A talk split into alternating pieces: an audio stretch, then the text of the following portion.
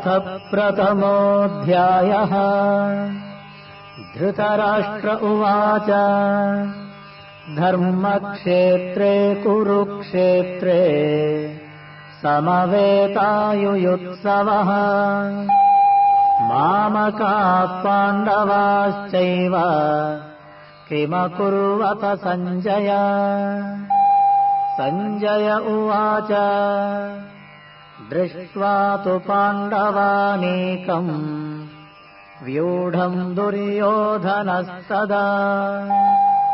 आचार्यमुपसङ्गम्य राजावचनमब्रवी पश्येताम् पाण्डुपुत्राणाम् आचार्यमहतिञ्चमो व्यूढाम् तव शिष्येण धीमता। अत्र शूरामहेश्वास। भीमार्जुनसमायुधि। युयुधानो विराटश्च। द्रुपदश्च महारथः। दृष्टकेतुश्चेकितानः काशीराजश्च वीर्यवान्। पुरुजित्कुन्तिभोजश्च शैब्यश्च नरपुङ्गवः। युधामन्युश्च विक्रान्तः उत्तमौजाश्च वीर्यवान्। सौभद्रो द्रौपदेयाश्च सर्व एव महारथाः अस्माकम् तु विशिष्टाये। तान्निबोधद्विजोत्तमा। नायका मम सैन्यस्य सञ्ज्ञार्थम् तान् ब्रवीमिते। भवान् भीष्मश्च कर्णश्च। कृपश्च समितिञ्जयः। अश्वत्थामाविकर्णश्च सौमदत्तिस्तथैव च। अन्ये च बहवः शूराः मदर्थे त्यक्तजीविताः नानाशस्त्रप्रहरणाः सर्वे युद्धविशारदाः। अपर्याप्तम् तदस्माकम् बलम् भीष्माभिरक्षितम् पर्याप्तम् त्विदमेतेषाम् बलम् भीमाभिरक्षितम्। अयनेषु च सर्वेषु यथा भागमवस्थिताः। भीष्ममेवाभिरक्षन्तु भवन्तः सर्व एव हि। तस्य सञ्जनयन् हर्षम् कुरु वृद्धः पितामहः सिंहनादम् विनद्योच्चैः शङ्खम् दद्मौ प्रतापवान्। ततः शङ्खाश्च भैर्यश्च पणवानकगोमुखाः। सहसैवाभ्यहन्यन्त सशब्दस्तु मुलोऽभवत् ततः श्वेतैर्हयैर्युक्ते महति स्यन्दने स्थितौ। माधवः पाण्डवश्चैव दिव्यौ शङ्खौ प्रदध्मतुः। पाञ्चजन्यम् हृषीकेशः। देवदत्तम् धनञ्जयः पौण्ड्रम् दध्मौ महाशङ्खम् भीमकर्मावृकोदरः। अनन्तविजयम् राजा। कुन्ते पुत्रो युधिष्ठिरः। नकुलः सह देवश्च सुघोषमणिपुष्पकौ। काश्यश्च परमेश्वासः। शिखण्डे च महारथः धृष्टद्युम्नो विराटश्च सात्यकिश्चापराजितः। द्रुपदो द्रौपदेयाश्च सर्वशः पृथिवीपते। सौभद्रश्च महाबाहुः। शङ्खान्दद्मुः पृथक् पृथक् सघोषोधार्तराष्ट्राणाम् हृदयानि व्यदारयत्। नभश्च पृथिवीम् चैव तुमुलो व्यनुनादयन्। अथ व्यवस्थिताम् दृष्ट्वा धार्तराष्ट्रान् कपिध्वजः।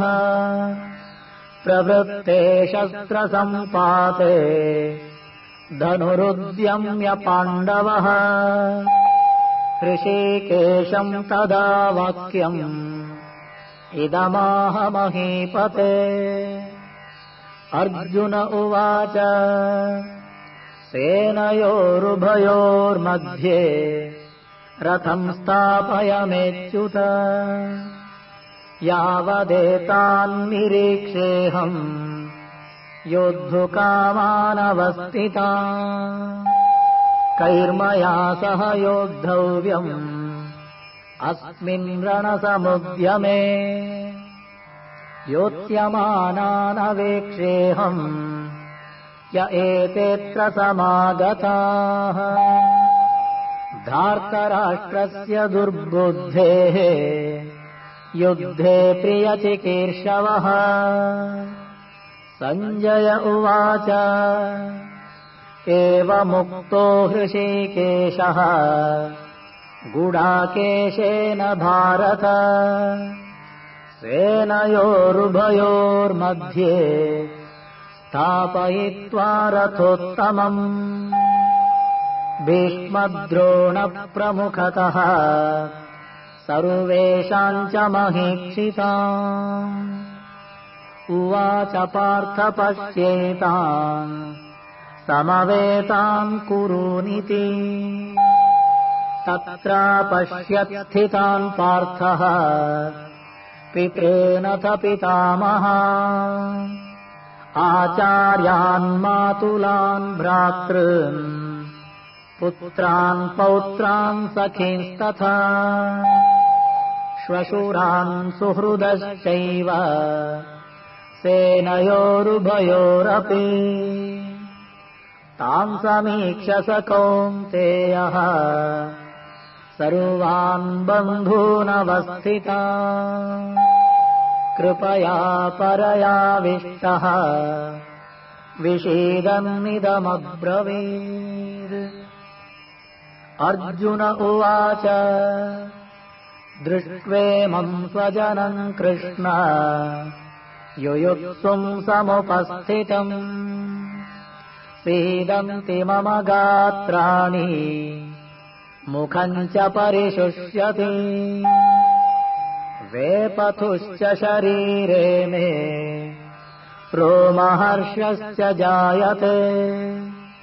गाण्डीवम् स्रंसते हस्तात् त्वच्चैव परिदप्यते न च शक्नोम्यवस्थातुम्।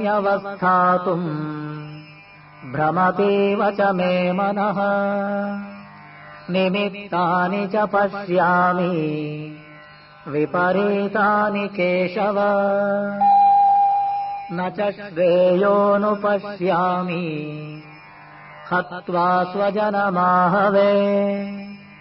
न काङ्क्षे विजयम् कृष्ण न च राज्यम् सुखानि च। किम् नो राज्येन गोविन्द? किम् भोगैर्जीवितेन वा? येषामर्थे काङ्क्षितम् नः। राज्यम् भोगसुखानि च। तैमावस्थिता युद्धे प्राणान् त्यक्त्वा धनानि च आचार्याः पितरः पुत्राः। तथैव च पितामहाः। मातुलाश्वशुराः पौत्राः। श्यालासम्बन्धिनस्तदा। एतान्न हन्तुमिच्छामि घ्नतोऽपि मधुसूदन। अपि त्रैलोक्यराज्यस्य हेतोः किम् नु मही कृते निहत्यदार्थराष्ट्रान्नः।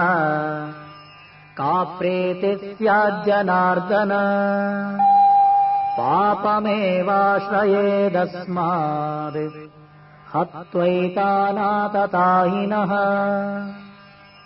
तस्मान्नर्हा वयम् हन्तुम् धार्तराष्ट्रान् स्वबान्धवा। स्वजनम् हि कथम् हत्वा सुखिन स्याम माधव। यद्यप्येतेन पश्यन्ति लोभोपहतचेतसः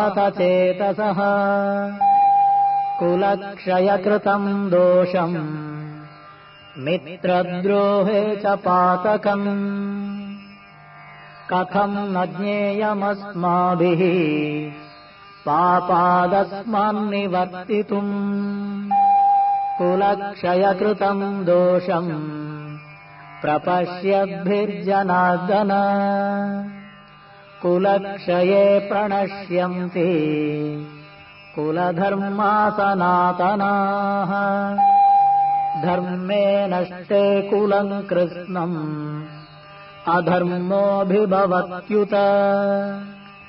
अधर्माभिभवात् कृष्ण। प्रदुष्यन्ति कुलस्त्रियः। स्त्रीषु दुष्टासु वार्ष्णेय। जायते वर्णसङ्करः। सङ्करो नरकायैव। कुलघ्नानाम् कुलस्य च पतन्ति पितरो ह्येषाम् लुप्तपिण्डोदकक्रियाः। दोषैरेतैकुलघ्नानाम् वर्णसङ्करकारकैः उत्साद्यन्ते जातिधर्माः कुलधर्माश्च शाश्वताः। उत्सन्नकुलधर्माणाम् मनुष्याणाम् जनार्दन। नरके नियतम् वासः। भवतीत्यनुशुश्रुमा। अहो बतमहत्पापम् कर्तुम् व्यवसिता वयम्। यद्राज्यसुखलोभेन हन्तुम् स्वजनमुद्यताः यदि मामप्रतीकारम् अशस्त्रम् शस्त्रपाणयः धार्तराष्ट्रहारणे हन्युः तन्मे क्षेमतरम् भवेत् सञ्जय उवाच। एवमुक्त्वार्जुनः सङ्ख्ये रथोपस्थ उपाविशत् विसृज्य सशरम् चापम् शोकसंविघ्नमानसः। ॐ तत्त्वदिति। श्रीमद्भगवद्गीतासु। उपनिषत्सु।